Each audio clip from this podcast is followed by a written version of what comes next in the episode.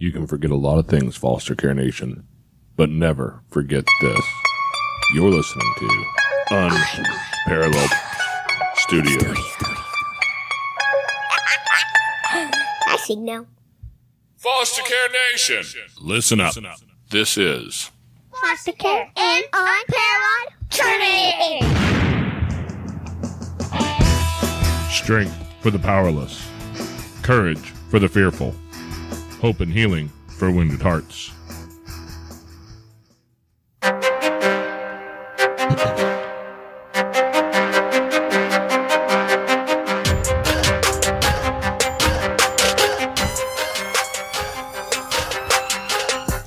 Welcome back to Foster Care, an unparalleled journey with Jason and Amanda. and baby today too. So if you guys hear baby noises, sorry, I can't manage to edit them out, and she's kind of cute, so I like hearing it. So we're gonna leave her in there. So today, Miss Fussy Baby, she's never fussy until we start recording. So um, we're just gonna have to deal with it. But we brought back Justin Black. If you guys remember in the past, you've heard Justin and Alexis tell their story before. They are the uh, the creators of Redefining Normal. Well, the authors of Redefining Normal, and they have redefiningnormal.com. It's re-definingnormal.com. And they have started their own podcast called Rose from Concrete. And so I recommend you guys go over and check them out. Hit the follow button on there so that you can get them downloaded and and uh, listen to what they're doing in this world because Justin and Alexis came from a hard place and they talked about it last time. And Justin, I know that, that Alexis had some other things she had to take care of today. So I am glad to have you here. Anyhow, sometimes the boys get to just go do all the, the hard work and uh, that stuff. But, you know, I think what she's doing today might be harder work. We talked about that earlier. So we're just going to sit here and have a conversation. So, how are you doing today, man? I'm doing great. I'm doing great. Thank you for having me on the podcast today. And uh, I'm gonna hold it down today for the both of us. All right. All right. I ain't going to tell her that you said you could take care, of you could do her job for her today. I'm gonna try. I don't know how, how good I would do, but I'm gonna try.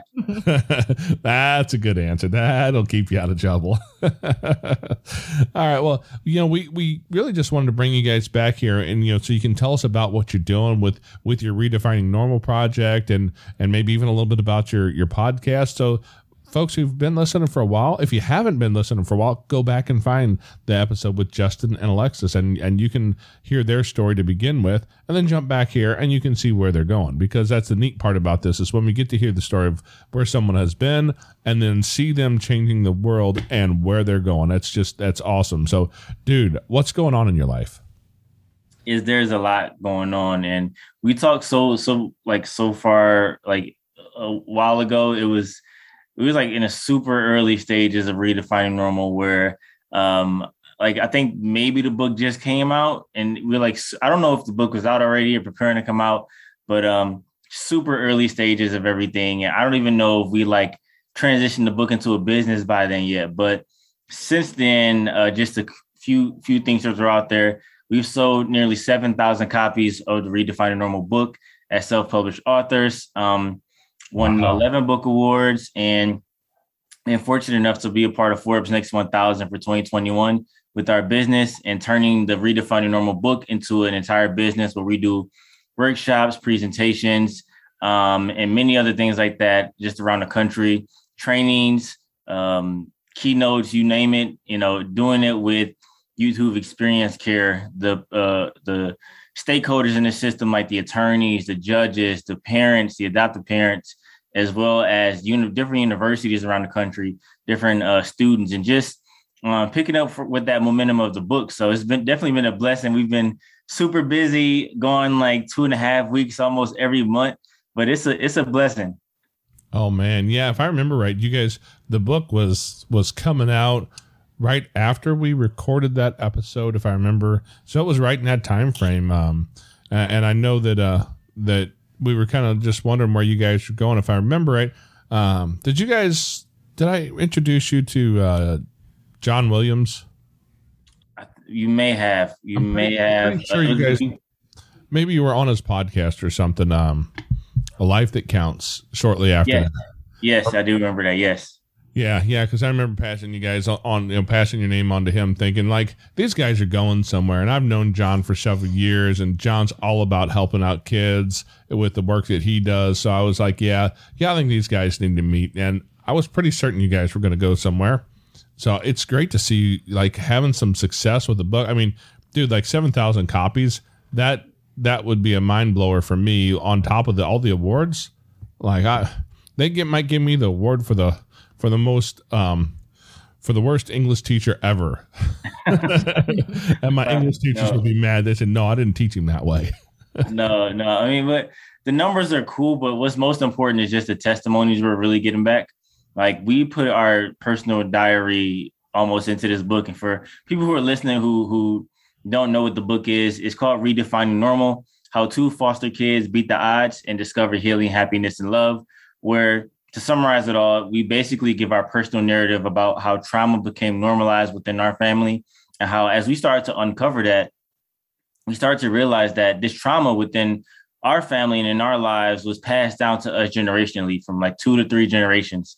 And how we had to uncover uh, who we were outside of that trauma focusing in on our mental health our emotional health and our spiritual health while at the same time uh, coming together in a relationship as two young adults so uh, you know internalizing it and expressing it in negative ways onto one another in different situations, but ultimately uh, finding out who we were as individuals and then coming together to try to build a new legacy. And that's where we end the book with our wedding and everything. So um, with that, I mean, the, the impact has just been incredible with the testimony that we've been getting. And since then, we also put out an audio book where we're narrating the book and everything. And people are just giving us amazing feedback, uh, showing us so much love. And I can never take any credit for it, but it's all just a, a, a blessing from God, really.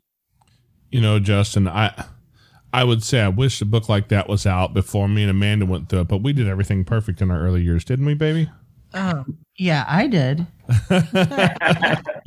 I'm not going to argue because I've learned how to do some of that stuff better now. Uh-huh.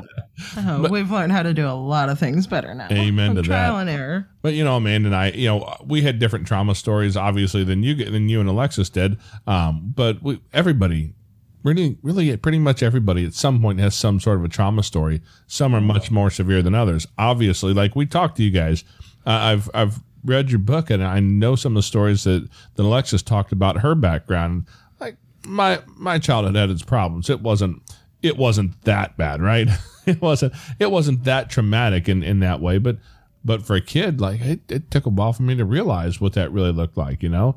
And so, as we all have to deal with some kind of trauma in our own lives and figure out how to step through that, you know, the fact that you guys have put that out there on display, because let's be honest, we're all willing to talk about everybody else's problems. We're not willing to talk about our own stuff very often. Mhm. And that's that's kind of what we want to challenge people to do. You know, we've been through some unimaginable stuff, and I'm not here to play victim at all, but really try to encourage people to really unpack that a little bit in their own life. And you know, one of the things that my pastor has told me is that if you hold if you hold your your talents, your skills, even part of your story within yourself, then it's I mean, don't get me wrong, I want people to be comfortable doing that, but to a degree, there's a bit of selfishness because your story, what you've been able to overcome, what you've been able to do, is going to help hundreds and thousands and maybe even millions of people out there. And they're waiting on you to hear your story of perseverance and your story of overcoming. And, you know, it was times where we wanted to give up on this. We didn't want to write this book because maybe future employers, colleagues, friends will, you know, know our deepest trauma and what we've been through. But really it's about the people who who were wanted to to learn from us and be able to have that courage to share their story and also not even just let it hold them back anymore. They don't have to feel like it has to be a secret anymore but really identify it and use it as their strength. So that's really our goal and what helped us move forward pu- publishing this book because we don't want to have this hold us down but also it's more or less about other people not letting their uh, past situations and circumstances circumstances hold them down as well You know, Justin, one of the questions I always like to find out from people who've who've gone from trauma, who've gone from their own dark, hard places to helping other people. Like, there's a switch that happened at some point in there. You know, what was it that that took the 11 year old Justin, who was living in that trouble that you were living in, you know, in that part of Detroit, right? Yep. Yeah, I thought that's where you were from um, originally. So that that took that 11 year old boy from Detroit who was in a hard place and turned him into the not an 11 year old Justin who's grown up to be a man who's out there helping people and and dedicating your life to because this is your full time gig, right? Yep. Full time. Yeah. So like you made your full time gig helping people out of that hard place, and most people don't make that turn. What what helped you make that turn to go? Hey, I want to help people. I don't want to. I don't want to be the victim. Just like you said, I don't want to play the victim. I want to be the one who helps somebody else find their own victory. Yeah, so I think it's not exactly a switch.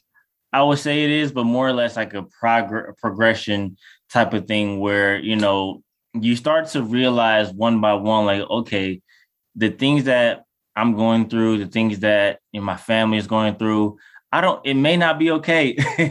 you know, like I don't like how this feels. I don't like what we're going through, but so so, so often we normalize it, we okay it, and it, we just ignore it because sometimes it's comfortable.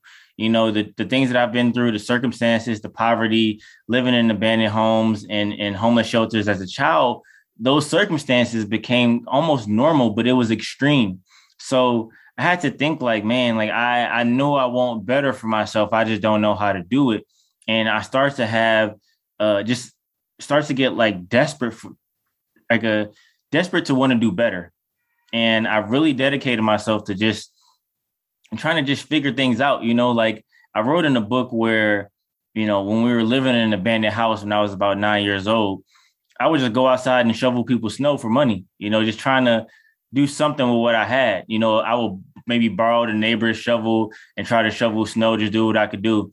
So just trying to figure it out in that way and just do small things to make a big difference. So just trying to make, take one step at a time and not just have like it's no light bulb moment or turn on a switch or anything, but really just take one step at a time, moving forward and understand that mistakes will happen and you will move back a lot, but trying to move forward. And I didn't understand that as a kid or as a teenager or anything, but now as an adult, I understand how important that is to really just take things one step at a time, one day at a time, and to to really just um, really just appreciate. You know, looking back now, I, I can appreciate everything because it brings things full circle. Because now, uh, the my ability to overcome those things it really contributes to my legacy. The things that I'll pass down to my children, the things that influence other people, it'll it comes full circle. And what God can make out of uh, nothing is really amazing you know, you you used an important word for me. Um, you talk about legacy there, right? And and I had somebody explain it this way to me once. They said, you know, legacy is is kind of like a wake behind a boat. You don't get to choose whether or not you leave it. It's going to happen. You get to choose what it looks like, but you don't get to choose what it is. You know, where'd you come across that idea, and how long have you been been really pushing for that idea of changing a legacy for yourself and your family? Yeah, that's a, that's a big one. Um, the idea of legacy really started. I feel like we talk about that switch. Um, it really started maybe when I was in high school, and I remember uh, back when we had like the ACT. Um, and it which which not wasn't that it was a super long time ago, but back when we had the ACT, um, I, I did terrible the first time I took it, and it was something about that where I just gave up. Like, all right, I didn't do a good job. I gave up. You know, it's like whatever. But I had to ask myself. I think this question that I had to ask myself really started that progress before I even knew and start. I touched the word legacy and started to think about it. I feel like this question that I asked myself really helped me to get to that point where I started to really build my legacy. I had to ask myself, like, did I really do everything that I could do to be successful? You know, sometimes when we fail we don't do good, we we it's easy to blame it on so many other things like this person didn't do this or this person didn't do that or so many other things. And sometimes you know life is out of things that happen to us is out of our control. But one thing i wanted to do with building my legacy is that um, i have my faith where you know i have my faith in god which is um, you know god does things that sometimes out of our control. But if i can do everything that i can with what I can control to do the best that I can do with what I can control. Am I satisfied with the results? And in that moment where I took the ACT and I, I failed it, I knew I didn't work my hardest. I knew I could have went to more tutoring. uh, more training, did everything, did a lot, lot more things better. And I had to ask myself, like, listen, if I'm gonna get a bad score, if I'm gonna go out like this, I want to lay my head down at night knowing I did everything that I can do and not leave, leave anything else out there. I did everything that I could do to to get the best score possible, to try to get into college, and just to make myself happy. And if I got like a zero, and I knew in my heart that I did absolutely every single thing that I could, staying up late studying, going to tutoring sessions, then I would be happy with that. But I went back, I studied harder, I worked harder, and I got a way better score than I got the second time or the first time. Was able to get into college. And that really made me think like, all right, if I can do my best with what I can control, then my life will look a lot different. And then I think off of that momentum, I started to think about legacy and things that I want to pass down to my kids. Okay, citizens of Foster Care Nation, we want to hear from you. We want to hear any stories that you'd like to share with us, anything that might be funny, inspiring, touching, heartfelt, all of those things. That's what people love to hear. So why don't you send us some of your stories? You can reach us at our voicemail line at 413 Foster 3. Again, that's 413 Foster 3.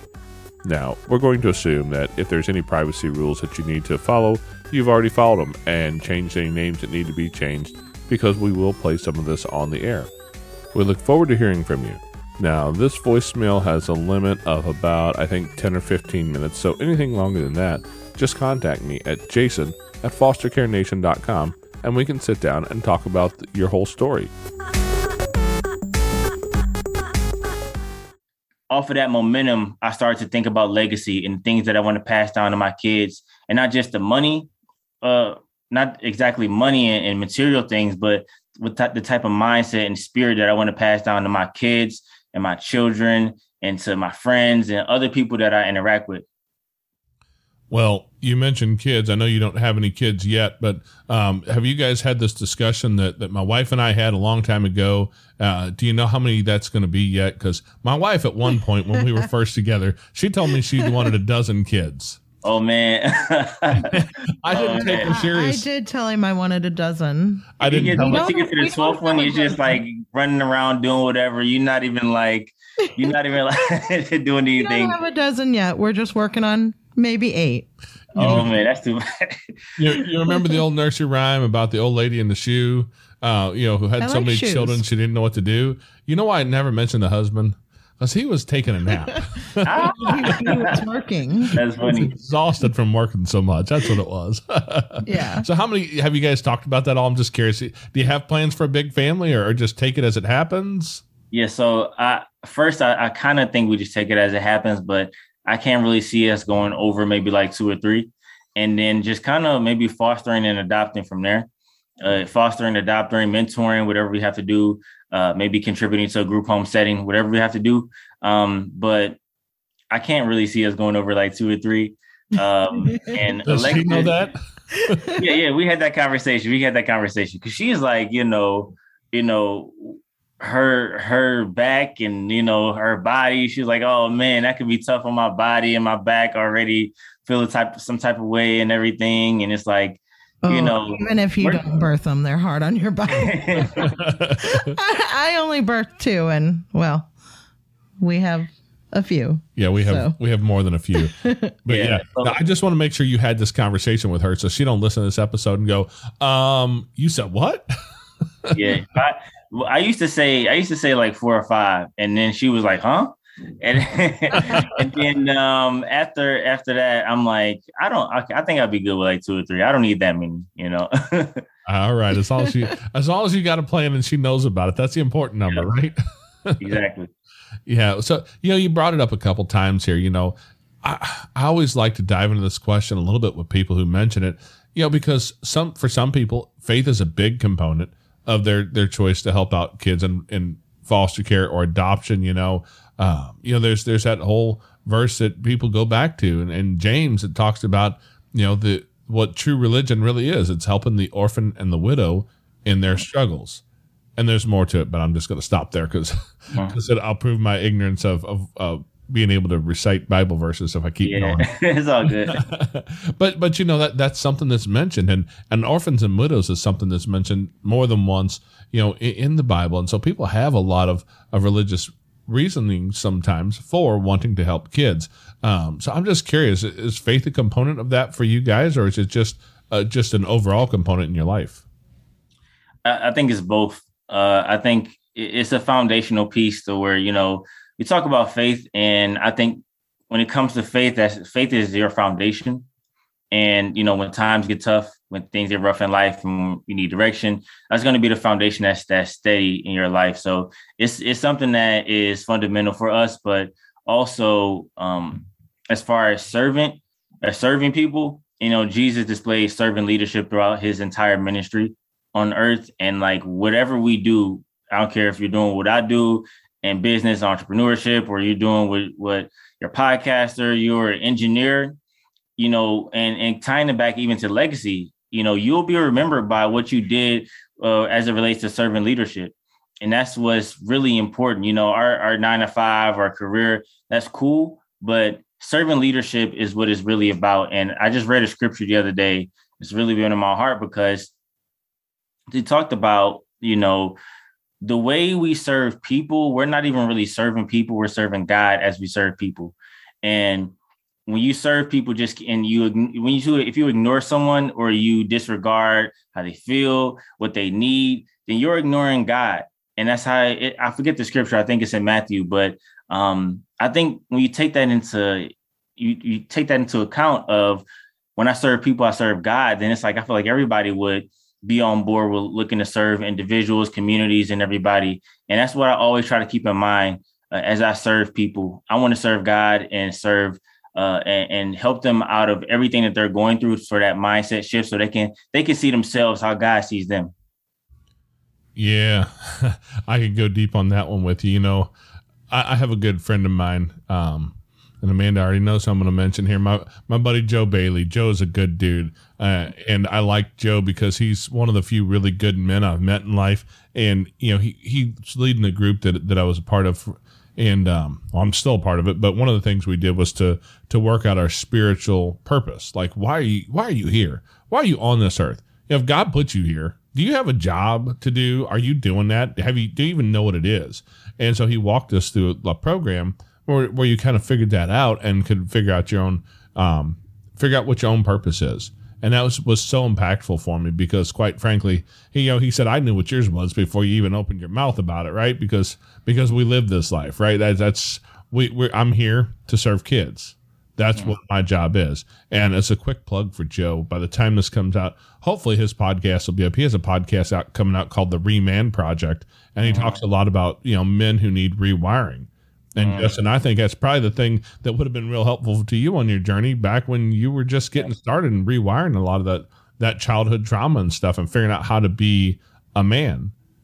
Uh, That's the kind of stuff that that's really powerful. So, so yeah, for us, you know, Amanda and I, quite frankly, when we started this, uh, the church that I grew up in was not a spiritually healthy place for me, and Amanda's family was not really spiritually active growing up. Really, we just we felt led towards it, but we we didn't have the ability to really nail it down to like this is this is the thing we're doing because we want to be super spiritual people. It was just a need, and so uh-huh. I, I think it's important for people to realize that even though that you can do this with a real spiritual component to it, there's a need for this with or without that piece of it in place. We we uh-huh. need everybody to step into this because man, oh man, what last numbers I saw was close to half a million kids sitting out there in foster care looking for somebody to help them out. Yeah, and uh, around the Super Bowl, I saw a, a meme on online that said, um, "If you just take California, I think I don't know if it's California or LA specifically, but you can fill up the entire Rams LA Rams stadium with the youth in foster care. I think in in LA. I don't know if it's LA or California, but I think I think gonna just go California. You can fill up all the kids that are are in uh, the foster care system in the state of California, they can fill up the entire uh, LA Rams stadium. And once you kind of put it into that perspective, it's like kind of shocking and mind blowing. Like, wow, you know, and the, with the work that we really want to do is try to get to that fundamental piece because I think uh, the statistic says that you know foster care the, the, one of the biggest reasons why kids enter the foster care system is because of neglect and you know i think there's a lot of support out there for youth who are already in foster care who are already going through the system and that's amazing but i feel like where my heart is leading me what, what we are doing is getting to the fundamentals of the way people think and who they are and even trying to trying to support families and communities before we have to get to a point of releasing our child into the foster care system or not being able to support them.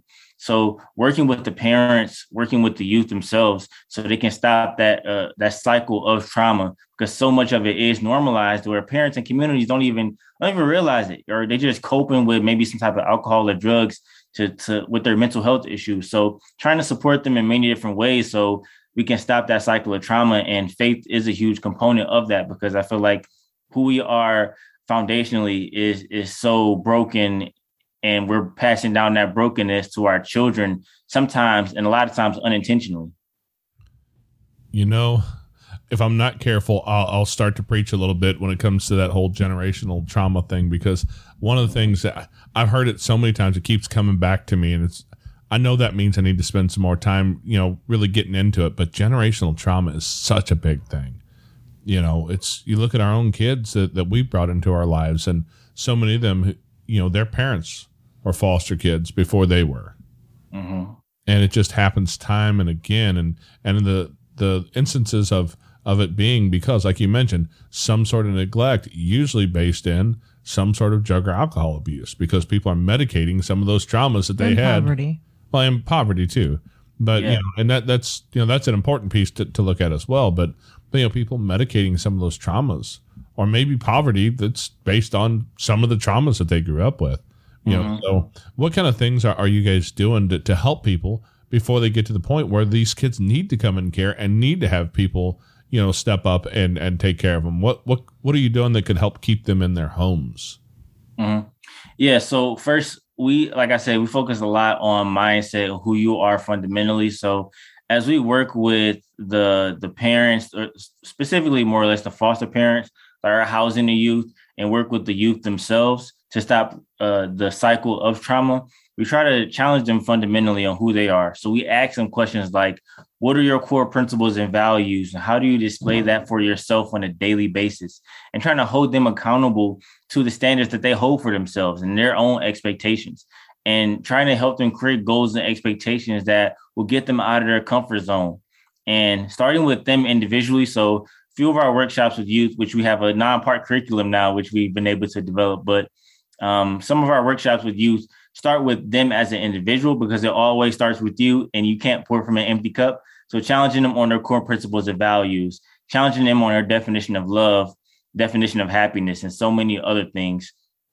And then going from there to the next presentation, talking about their relationships and who they're around because uh, I think Jim Rohn said that you're the average of the five people you're around. So if you're trying to do better, but you're surrounding yourself with bad company, then you'll never be able to get better. So trying to have the circle around them reflect the core principles and values that they established for themselves in the previous presentation. And then going on from there, starting with who they are fundamentally to the relationships and community they're around and then just going on on around personal and then professional development until they're able to understand the full concept of this redefining process as it relates to restructuring how they uh, view themselves uh, restructure the, how they think about internal locus of control versus external locus of control and so many other things around them and how much power and autonomy that they actually have hey there foster care nation We'd like to take a quick minute to step out of the podcast here and ask you guys for a little bit of support.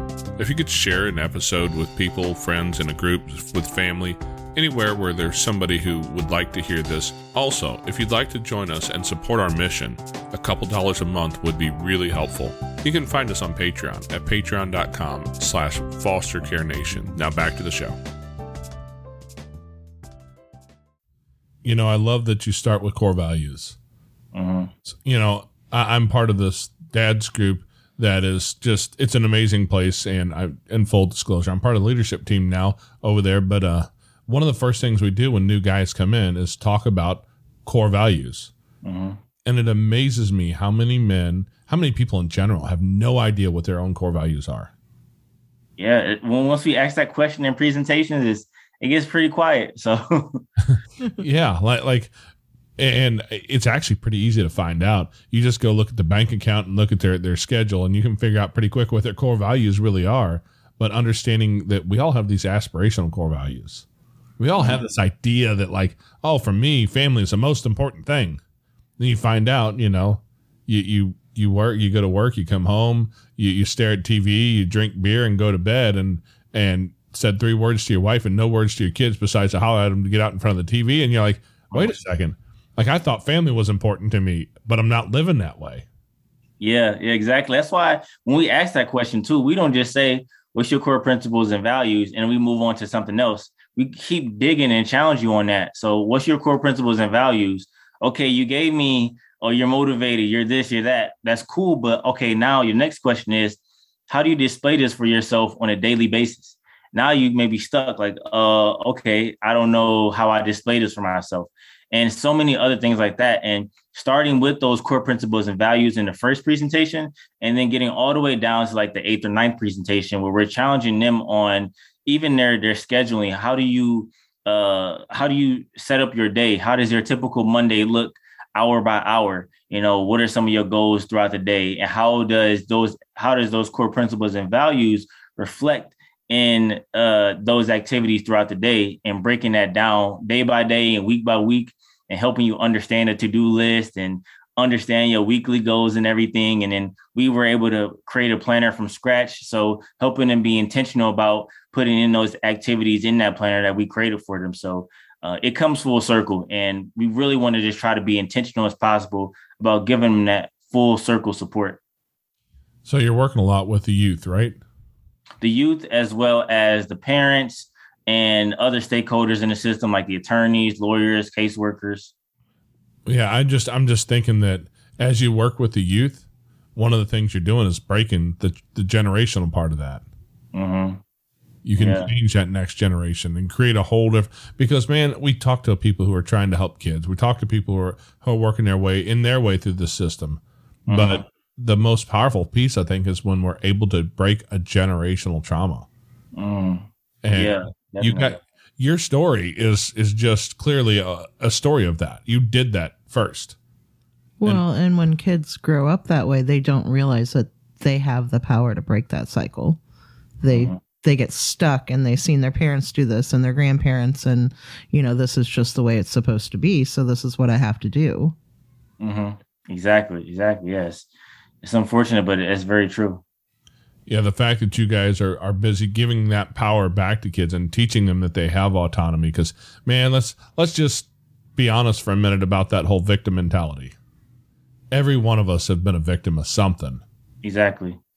And I think the question is whether you lean on that victim status to get people to give you something and use that as your power, or you go out and choose to to create something bigger than yourself because you were a victim.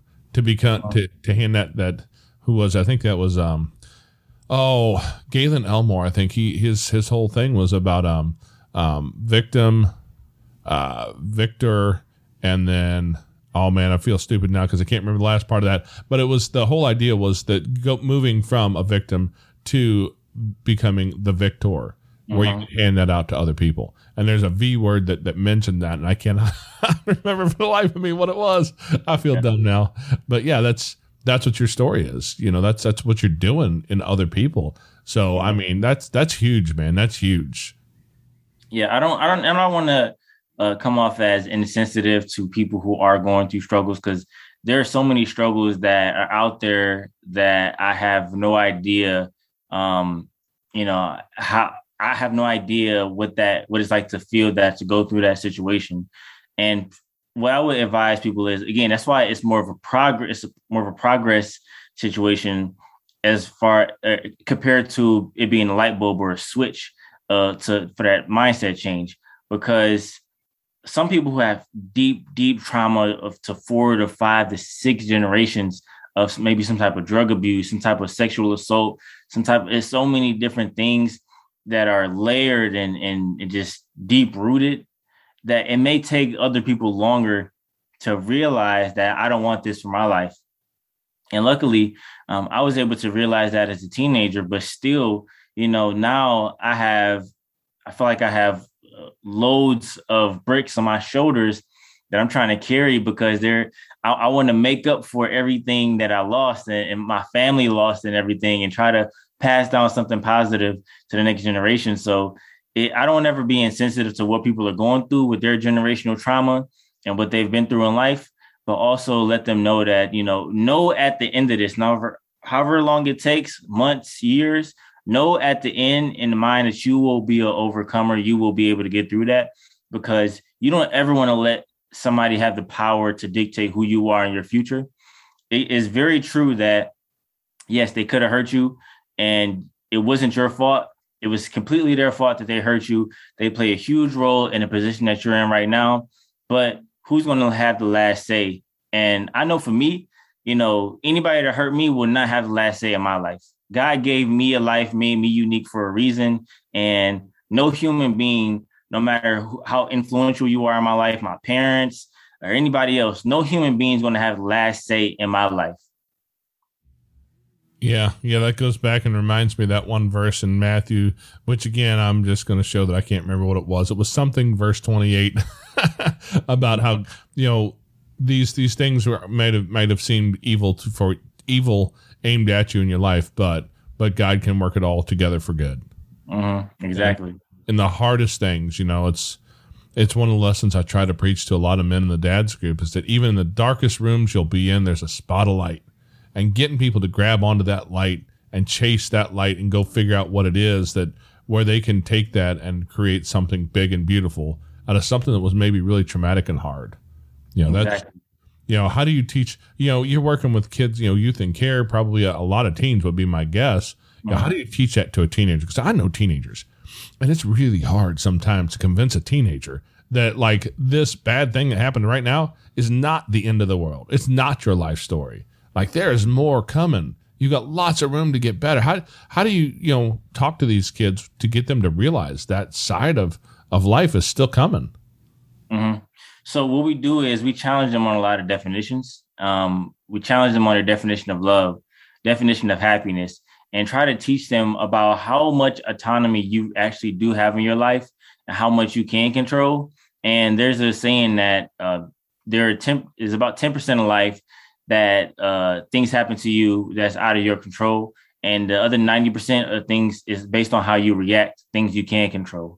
So I try to teach them on principles and concepts like that, and also try to support them in that the idea of contentment. You know, when when situations happen that are out of our control, you know, not to live on the highs of life where I'm doing amazing right now, or on the lows of life where I'm doing terrible, but really, no matter the the outside situation internally you have a sense of contentment where you're comfortable with yourself and who you are and yeah just trying to help them understand how much you can control.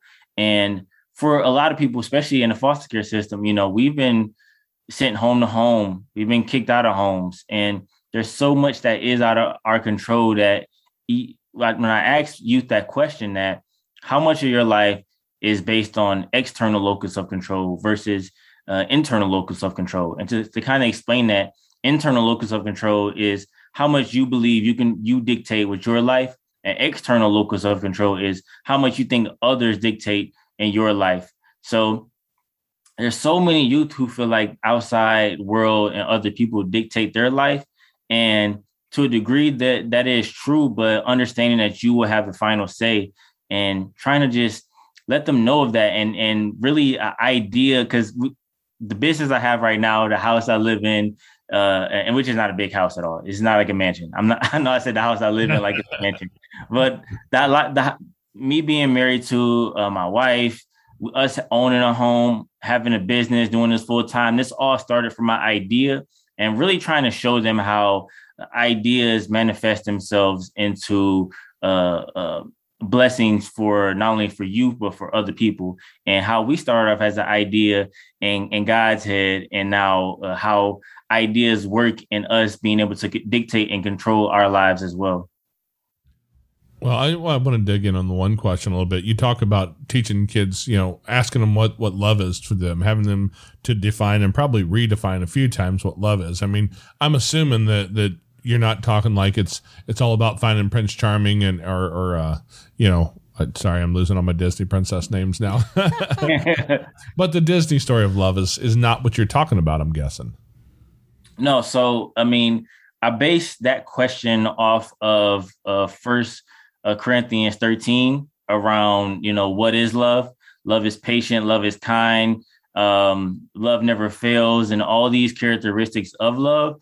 And then so, so much concepts. And when I, when I do these workshops, I don't say uh, the scripture exactly. You know, a lot of people uh may when they when they hear about Christianity, they always kind of feel some type of way. So I don't exactly say this is from the Bible or anything, but I try to implement these ideas slowly but surely into their head and uh, try to help them understand like what love is for themselves first, because um, Jesus said that you you're supposed to love your neighbor as you love yourself. And the thing that stands out in that scripture is that uh, a lot of people don't even know how to love themselves, so they can't love their neighbor.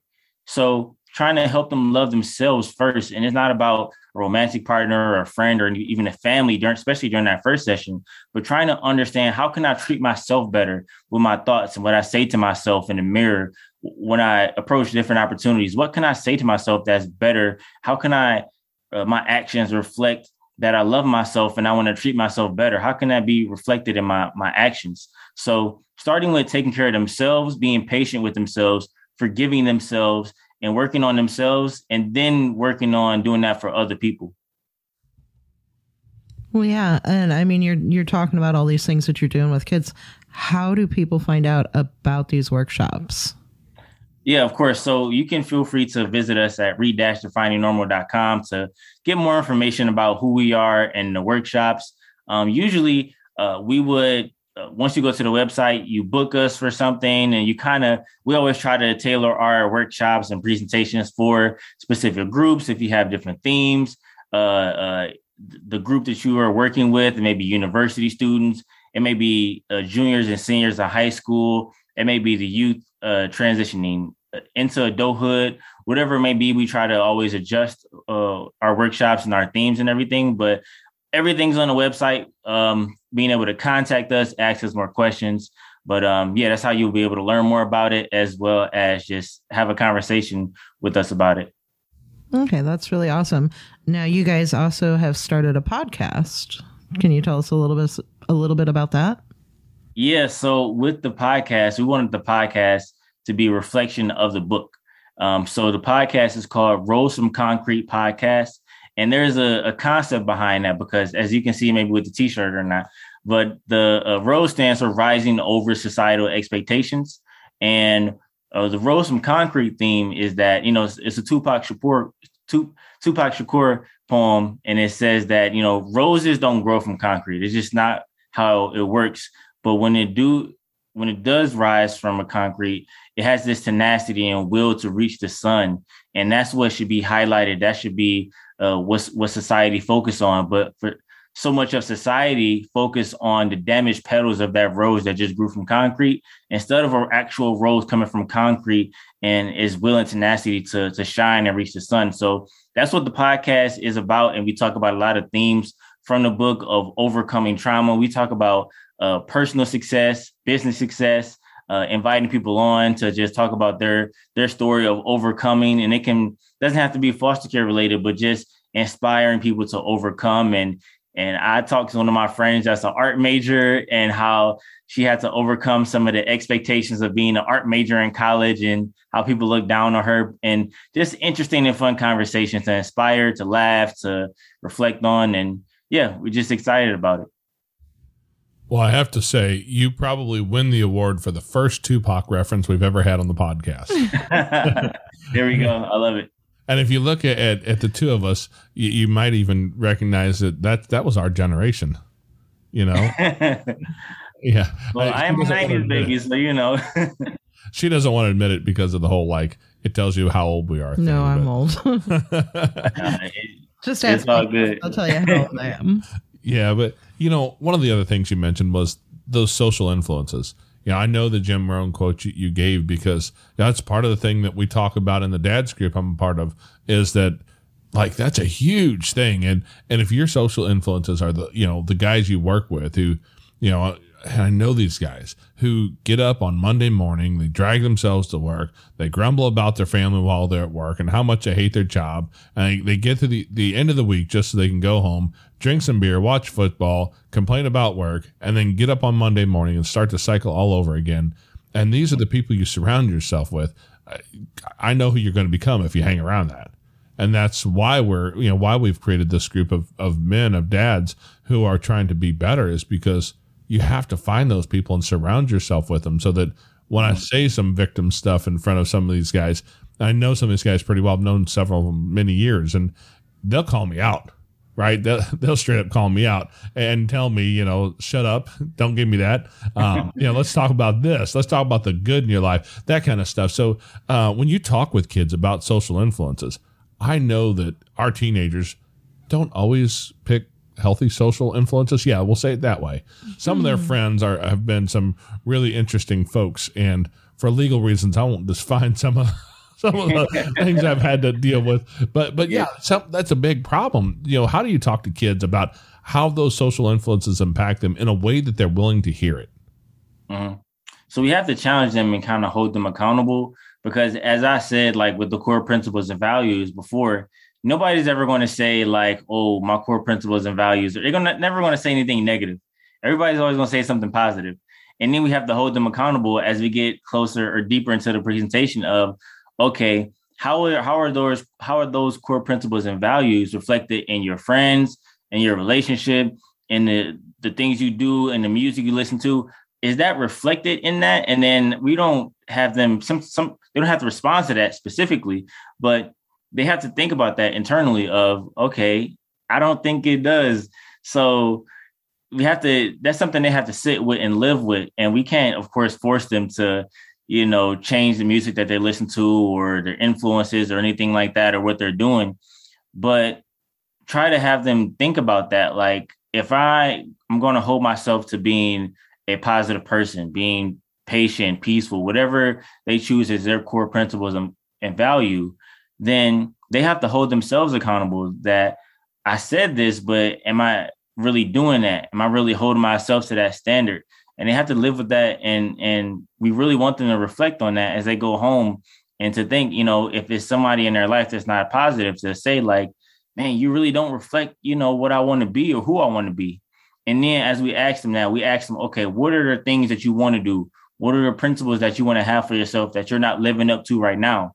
And what are the changes in your life you need to make in order to reach that goal. So we challenge them in multiple different ways to after they leave our workshop, they just kind of have a lot of soul searching to do, you know, and we don't want there may not be a 180 in our workshops to but we really want them to go through that slow grind, that process to really think about, man, that really challenged me. That really flipped my world upside down. I really have to do some soul searching and, and do some digging and really figure out what I want in life. So we challenge them and you know we hope for the best, but there's no always guarantee, of course. Well, I mean, it sounds like you're planting seeds. Exactly, that's the goal, and that can be a good thing because I, I know, like with with our teenagers, I don't know about anybody else's teenagers, but I know my teenagers don't like to listen to the things that mom has to say. They don't mm-hmm. like to take my wisdom to heart, but they can take somebody else's and hear it, even when it's the same thing that mom said, but they can hear it because somebody else said it. Mm-hmm. Yeah, yeah. I, I was like that too. I'm not gonna lie. I was just like that. Some people would give me some good advice, and somebody would tell me something as a teenager, and I I didn't like it. I ignored it. I'm like, yeah, whatever. And then somebody else would tell that to me, and I would go back to that person like, you know, what somebody told me. They told me this, this, and that and then like that's what I just told you to do. Why why aren't you listening to me?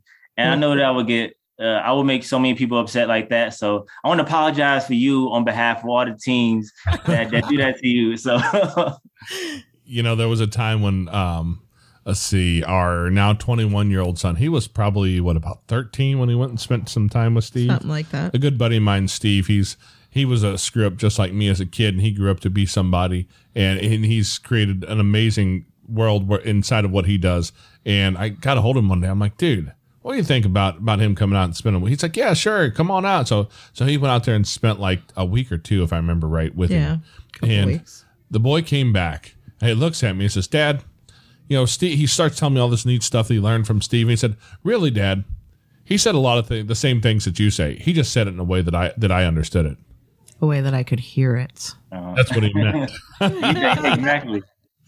Yeah, good. I think the way he could hear it was that it came out of someone else's mouth, and, and you know, you're young enough to speak into these, you know, into these teenagers' life. I'm just going to be honest. At, at a certain age, the teenagers just stop listening to you because, well, you got a little too much gray hair, so you don't know what the world really is like. I mean, I'm not on Snapchat, so I'm probably not ever going to be cool again, right? No, no, it's it's no. I think uh, I think I think what it is is that sometimes young people come into relationships with a preconceived notion. Like a young person may form a relationship with one of you all with a preconceived notion that you don't know, or you didn't know, or you never experienced this, or they just don't. They just I don't know. It's just like they put up walls automatically from someone who is maybe a different, who's older, maybe a different race and we put those walls up and don't even allow and don't even have an open heart. That's why the Bible talks a lot about having a soft heart and an open heart. We just put heart in our heart, probably because of our past experiences. But if we could have maybe a younger person or a peer, or maybe even an uncle, or you know, someone somebody else. But I think maybe because of the dynamic of the relationship that there's a, a power dynamic that where they see you above them and they just feel like you're just trying to uh, just tell me what to do and try to boss me around. Some of those preconceived notions may be may block the good advice that you want to give. So um, we'll love to just see you kind of work on breaking down those walls one by one and really just showing more. Of course, you do already, but show more love and care and just um, vulnerability is what we always challenge people to do. Show that vulnerability, you know, to to let people know that I'm here for you and I love you and you know I, I'm I'm he- I- you know we I mean it's for the long run so because a lot of people especially uh, foster youth have so many questions and concerns and just you know just suspicious about everybody so we have those walls up so I think you from what I know you all are doing an amazing job and I love everything you all represent so Well, I appreciate the kind words. Uh, I think part of the problem that we have found in our own experience is that it's so easy to tell a kid what to do. Look, I know what's going to be what's going to turn out best for you, boy. Go, just go do this, and uh, they, they don't like to hear that. And as parents, whether it's biological, foster, adoptive, whatever kind of you know, step parents, whatever it is that you've got, it's really easy for us to come across in their eyes as saying, like, look, I know what's right because I'm the smart one. I've never made these mistakes. And we, we don't, we don't share our, our ugly spots. We don't share our, our struggles with kids because, you know, the words you use hit it right on the head. It's that vulnerability piece. Mhm. You know, can you share that with your kids with some real vulnerability of the places where you have messed up? hmm Exactly, and I think one thing we we we talk about in the trainings with parents is that uh, so many parents expect youth to like do a 180 and adjust to their lifestyle when the youth they're coming from a situation that may be in your eyes it may be chaotic but that's their normal that's where they're actually comfortable and now in your home they're coming to a situation that in their mind is chaotic because they got to eat dinner at 6 p.m and they can't eat junk food all day and they got all these rules and now it's in a chaotic environment to where they're putting up walls and stuff. But i always encourage parents like you know you may not be on snapchat but like hey son I mean or or you know whoever you're talking to let's record a snapchat real quick. Let me you know just or you play call of duty let's play a game of call of duty you know you play madden let's i don't play ga- games at all but let's play madden real quick you know whatever it is to just put yourself in maybe a slightly uncomfortable, slightly vulnerable situation just to build that relationship and be intentional about it. I always encourage that. Well, it's funny you say that because um, I, I haven't mentioned actually I haven't put anything on on this podcast about it yet. But if people out there are into the whole TikTok thing, I'll be honest with you. I come from the world where where TikTok looks like a security thing for me that I don't. I'm a little bit nervous about, and and so I I did eventually find a got myself a, a device that has no personal information on it, and I went ahead and made the TikTok account and it's something based around, you know, our, our mission here. And so if you look, I think it's, I think the handle is at Foster Care Nation or something like that over there at TikTok. They're, they're on there. And the other day, I did actually get my two younger boys, six and eight years old, and, and had them trying to, to get them to record something with me to put them on there. And the one, the one boy, my nine year old turtle, turtle says, Dad, every day, Dad, how many how many likes does it have now? How many views does it have? That's how many followers do you have? Do you, do you have more than than you know than than than fifteen followers now? And then he come back like five minutes like, how about now? Do you have more? I'm like, um, but I don't think it works this way. Not a five minute. I mean, maybe it is for somebody. It's not for me. But yeah, we're trying to trying to step into some of that stuff. It's a little bit outside of my comfort zone to Yeah. share share that experience with them because you know they don't they don't have devices yet at eight nine years old because I'm that dad. I I don't hand them devices at that age because I've I've made some of those mistakes in the past, and as a parent. You hopefully learn from those mistakes and and you hold off on that a little bit. But yeah, I love it. I love it. I'm with you. I'm with you. yeah, it- it's so important for us to to be willing to step out into those spaces and, and just be part of their lives. And that's Mm. as you know, I mentioned my I'm getting a little gray in the beard. Like like I'm getting older, it's easy for me to say, Nope, no more. I'm not getting into any more technology. Forget the next social platform that comes out. I'm not doing it. But it does create a lot of division with you and, and your kids and your ability to connect into their world. Yeah, yeah. I mean, I first and foremost, I appreciate your vulnerability and willing to be uncomfortable and everything. I mean, the relationship you're building is going to go far and beyond what you can imagine. So I definitely appreciate that, and it it just it goes a long way, you know, with that relationship building. So yeah, I love it. I love it, and you know, I gotta follow you on TikTok because we're on there too. So Yeah, well, well, I had, I had to find you guys on there. Uh, yeah, but right now he's mad as can be at me because because I'm talking to you and not taking him to the park because it's the first time it's been over like 30 degrees and and like two weeks. The weather here in in the St. Louis region has been man. We need to find some. We need to seed the clouds with some bipolar medication because.